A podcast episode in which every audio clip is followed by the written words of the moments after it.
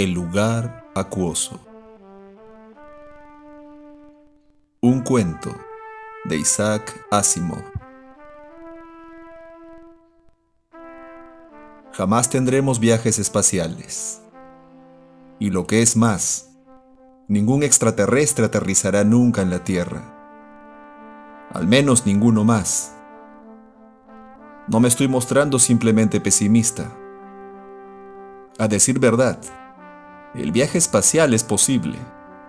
Y los extraterrestres han aterrizado. Lo sé. Las astronaves cruzan el espacio entre un millón de mundos.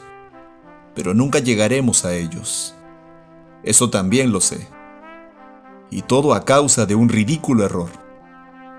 Me explicaré. Fue en efecto un error de Bart Cameron.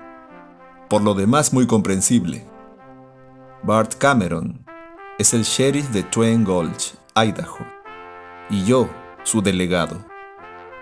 Bart Cameron, hombre de por sí impaciente, se impacienta todavía más cuando ha de efectuar su declaración de renta. Cosa natural ya que, además de su cargo de sheriff, posee un almacén que él mismo regentea. Tiene intereses en un rancho de ovejas. Hace algún trabajo de experimentación disfruta de una pensión por ser un veterano inválido, una rodilla estropeada y otras cosas por el estilo, lo cual lógicamente complica su declaración de renta. No le iría tan mal si permitiera que algún recaudador de impuestos le llenara los impresos, pero insiste en hacerlo personalmente, lo cual le convierte en un hombre amargado. Hacia el 14 de abril está inabordable. Así, no pudo ocurrir nada peor que el hecho de que el platillo volador aterrizara justo el 14 de abril de 1956. Yo lo vi aterrizar.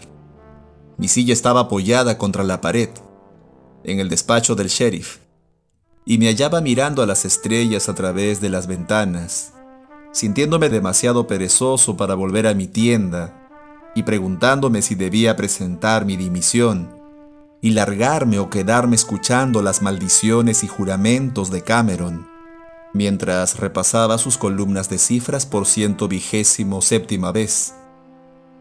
Al principio, semejaba una estrella fugaz. Luego, la estrella de luz se ensanchó en dos chorros parecidos a escapes de cohete. Y por último, el objeto descendió con suavidad y sin detenerse, sin un sonido. Una hoja seca habría producido un murmullo más fuerte al caer y chocar contra el suelo. Dos hombres salieron del aparato. Fui incapaz de decir ni hacer nada, ni tragar saliva ni apuntar con el dedo, ni siquiera desorbitar los ojos. Me quedé sentado e inmóvil. ¿Y Cameron? Ni siquiera alzó la vista. Hubo un golpe en la puerta, que no estaba cerrada, y acabó de abrirse entrando los dos hombres del platillo volador. Yo habría pensado que se trataba de unos ciudadanos cualquiera, de no haber visto el artefacto aterrizar en la maleza. Llevaban trajes de un tono gris que recordaba el carbón vegetal, con blancas camisas y guantes marrones. Calzaban zapatos negros y lucían sombreros flexibles del mismo color. Eran de tez oscura, cabello negro y ondulado, y ojos castaños. Sus caras y miradas mostraban una expresión de gran seriedad y medían alrededor del metro cincuenta. Dios, qué espantado me sentía. Cameron, en cambio, alzó la vista al abrirse la puerta y frunció el entrecejo. Creo que habría reído hasta saltarse el botón del cuello de la camisa al ver indumentarias como aquellas en Twain Gulch. Pero se hallaba tan absorto en la redacción de sus impresos que ni siquiera esbozó una sonrisa. ¿En qué puedo servirles? preguntó dando unas palmadas sobre los impresos de la declaración, en evidente señal de que no disponía de mucho tiempo. Uno de los dos individuos se adelantó.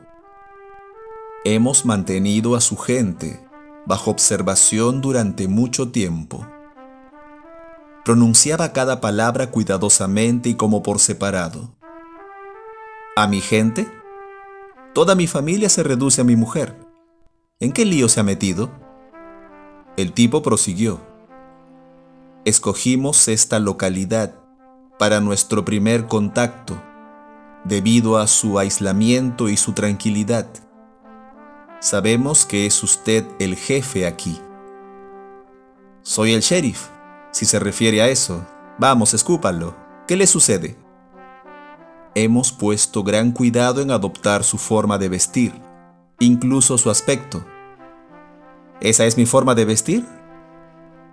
Sin duda se había fijado en los atavíos de aquellos seres por primera vez. La forma de vestir de su clase social dominante. También hemos aprendido su idioma. Por la expresión de Cameron, se vio que se encendía una luz en su cerebro. Ah, ¿son ustedes extranjeros? A Cameron le importaban un comino los extranjeros no habiendo conocido a muchos de ellos, a no ser en el ejército, pero por regla general procuraba mostrarse amable con ellos. ¿Extranjeros? repitió el hombre del platillo. Pues sí, realmente lo somos.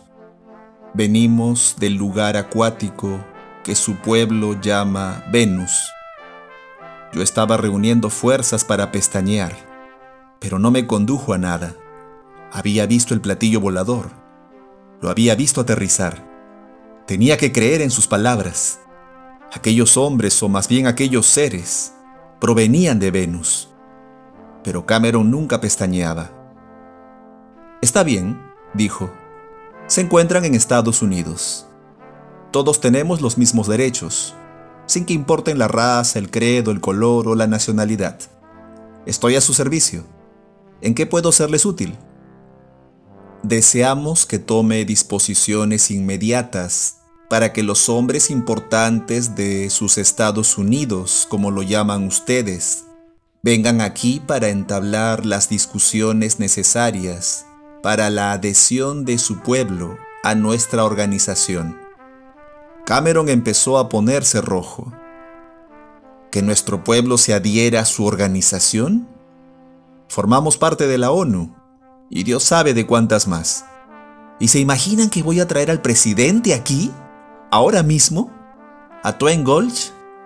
¿Mediante un mensaje urgente? Me miraba como si buscara una sonrisa en mi cara, pero me hubiera caído al suelo de retirarme la silla en que estaba sentado. La rapidez es muy de desear, manifestó el hombre del platillo. ¿Y desea que acudan también los componentes del Congreso? ¿Y los senadores? Si cree que servirán de alguna ayuda. Cameron estalló, golpeando con el puño los impresos de su declaración de renta. Aulló. Pues ustedes no me sirven de ninguna. Y no dispongo de tiempo para atender a todos los chiflados que se presenten por aquí, en especial si son extranjeros. Váyanse al diablo. Y pronto. Si no desaparecen inmediatamente, los meteré en la cárcel por perturbar la paz y no les dejaré salir en su vida. ¿De modo que quiere que nos marchemos? preguntó el hombre de Venus que llevaba la autoridad. Y enseguida, váyanse por donde han venido, y no vuelvan nunca más. No quiero verles otra vez por aquí, ni a ustedes ni a nadie por el estilo. Los dos hombres se miraron. En sus caras hubo una serie de ligeras contracciones. Después, el mismo que había hablado todo el tiempo, afirmó, puedo ver en su mente que realmente desea con gran intensidad que se le deje solo. No entra en nuestras costumbres forzar a participar en nuestra organización a quien no lo desea. Respetamos su aislamiento y nos vamos. No volveremos dispondremos un círculo de prevención en torno a su pueblo. Nadie entrará en él y tampoco su gente podrá traspasarlo. Oiga usted, exclamó Cameron, ya estoy harto de tantas tonterías, así que voy a contar hasta tres. Los dos venusinos giraron sobre sus talones y se marcharon. Y yo supe que todo cuanto habían dicho era cierto. Les estuve escuchando, cosa que Cameron no hacía. debido a que solo pensaba en su declaración de renta. Para mí fue como si oyese sus mentes. ¿Comprenden lo que quiero decir? Sabía que crearían una especie de valle en torno a la tierra que nos mantendría como en un corral, impidiéndonos abandonarla y que otros entrasen en ella. Lo sabía. Cuando ambos individuos desaparecieron, recuperé el habla. Demasiado tarde. Cameron, grité. Por el amor de Dios, venían del espacio. ¿Por qué los ha despedido? ¿Del espacio? repitió mirándome fijamente. Mire, grité. No sé cómo lo conseguí pesando como pesa 13 kilos más que yo, pero le cogí del cuello de la camisa y casi lo arrastré hasta la ventana. Estaba demasiado sorprendido para resistirse. Cuando recuperó lo bastante el sentido, como para dar aparentes muestras de que iba a asestarme un puñetazo, reparó en lo que acontecía en el exterior, a través de la ventana, y se quedó sin respiración. Los dos individuos entraban en aquel momento en el platillo volador, reluciente y poderoso. Se alzó un poco, ligero como una pluma. Surgió un fulgor rojo anaranjado en uno de sus lados.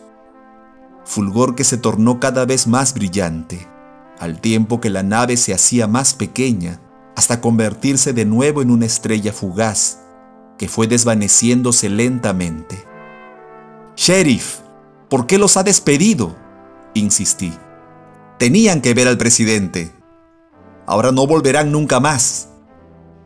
Pensé que eran extranjeros, se disculpó Cameron.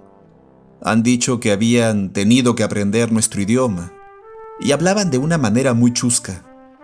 Claro, claro, extranjeros. Ellos lo confirmaron. Parecían italianos. Yo pensé en efecto que eran italianos. ¿Cómo podían ser italianos? Han dicho que venían del planeta Venus. Les he oído muy bien. Eso es lo que han dicho. ¿El planeta Venus? Los ojos de Cameron se abrieron desmesuradamente, redondeándose como los de un búho. Eso es. Lo denominaron lugar acuático o algo semejante. Ya sabe que Venus tiene una gran cantidad de agua. Así que ya ven, se debió solo a un error, un estúpido error del tipo que cualquiera puede cometer. Pero a causa de él, la Tierra no conseguirá nunca efectuar viajes espaciales.